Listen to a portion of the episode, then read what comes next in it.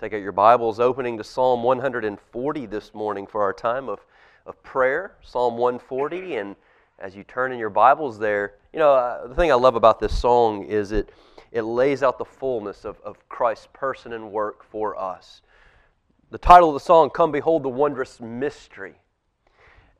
In our day today, and we're going to talk about this in Revelation 17 later this morning, in our day today, mystery is a puzzle that we are to solve, right? It's something that is unknown and we it's upon us to solve it.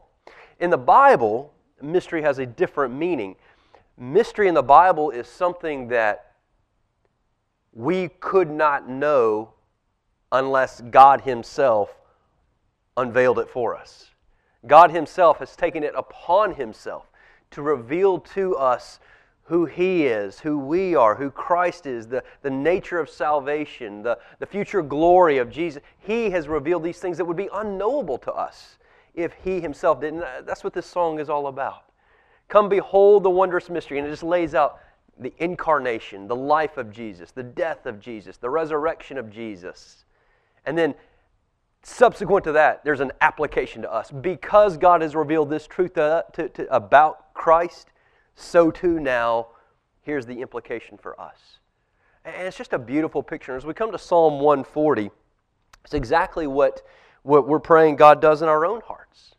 Psalm 140 is once again, David is in distress. I mean, it's almost the story of this man's life. Once again, he's surrounded by his enemies. Once again, he's overwhelmed. Once again, he's, uh, he, he's frightened. And what does he do? The only thing he can do. There's only one who can calm him, who can bring peace to his soul. He seeks the Lord.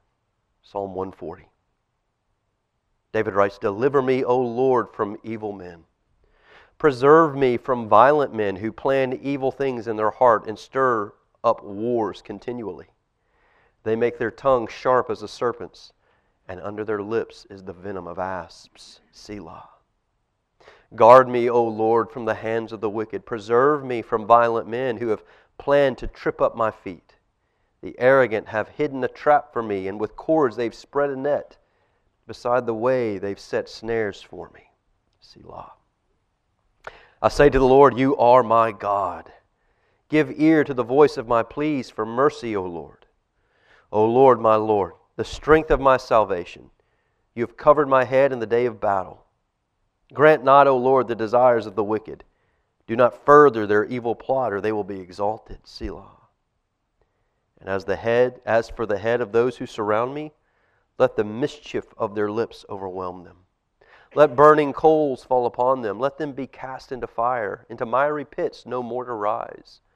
Let not the slanderer be established in the land. Let evil hunt down the violent man speedily. I know that the Lord will maintain the cause of the afflicted and will execute justice for the needy. Surely the righteous shall give thanks to your name, the upright shall dwell in your presence. Well, just a few comments about this as we unite our hearts around this psalm to prayer to seek the Lord in very much the same tone and language of humility and neediness that we see on display here. What we see here is just another reminder that as long as we live in this world, we are guaranteed to endure affliction and difficulty and hardships, and sometimes we call them storms. And every affliction that we face this morning, the affliction you've brought in here with you, the hardship you've brought with you, or that you will face this week, one of two things is going to happen to that. Either it's going to draw you closer to God, or in the hardness of your heart, you're going to take it upon yourself to try to come up with a solution yourself, and it's going to draw you away from God, even if you bring God along with you, even if things like this. I, have got a strategy. Here's what, and God, would you bless my efforts?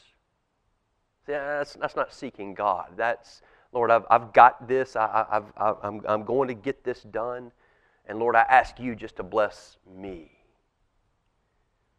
Every trial either brings the believer closer to God or drifts him further away. Every one of them.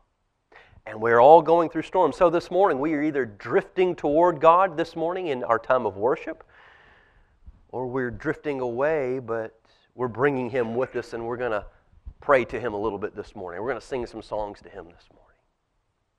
We notice here with David, David was a man after God's own heart. David was a man who sought the Lord. David was a man who, in times of affliction, the, the reflex of his heart, of his mind, was to turn to the Lord, to seek him. And in this psalm, and we're not going to take the time to go through it, the first five verses, he, he's just acknowledging here's what's happening. He's not informing God. It's not that God doesn't know what's happening, but it's, a, it's, a, it's an act of faith and trust in God. Lord, I, I bring everything to you. Everything. He lays out his plea. And then in verses 6 and 7, I say to the Lord, You are my God. Give ear to the voice of my pleas for mercy, O Lord. O Lord, my Lord, the strength of my salvation, you have covered my head in the day of battle. He's just expressing trust in God. David, in the moment of affliction, he doesn't know how it's going to turn out. He doesn't know if he's going to survive. But this he knows God cannot be anything but faithful.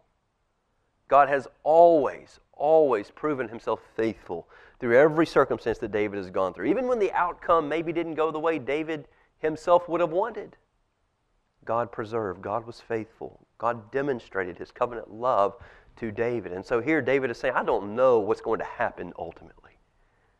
But as long as I'm near you, my trust is in you. My hope is in you. My hope is in your provisions. And that's what we see there. It's kind of that Martin Luther song, A Mighty Fortress is Our God. Lord, we come and we try to find our shelter. Our hope is in you.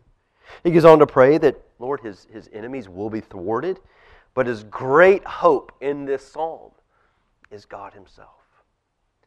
And this morning, as we gather together, we gather as a bunch of needy children, every one of us, with our own hardships and afflictions and difficulties.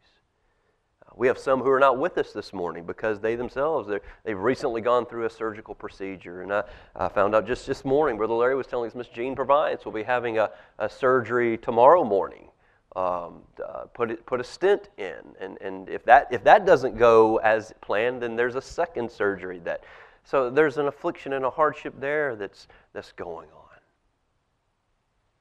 But there's even a deeper battle than these a battle against the great enemy himself, Satan, against the world, against the flesh. These are even greater battles, not to minimize the afflictions you're going through, but the more intense battle are, are these. And the good news here is we, like David, verses 6 and 7, Lord, you are our God. We turn our eyes to you. We give our ears to you. We put our hopes in you, just as the song just revealed to us. Come behold the wondrous mystery. God has provided the one to defeat our every enemy, and that's Christ. Come behold Christ, who has defeated Satan, who has defeated your sin nature, who has overcome the world. This is a time for us as needy children to just seek the Lord. Lord, increase our faith. Help us by grace to cling to you even more tightly. Help us to look to Jesus. We don't know how things are going to necessarily turn out in this world. But we know that even as Paul said, for me to live as Christ and die is gain. As long as uh, I'm drifting closer to you, then there's hope, there's joy, there's a reason to worship this day, no matter what we're going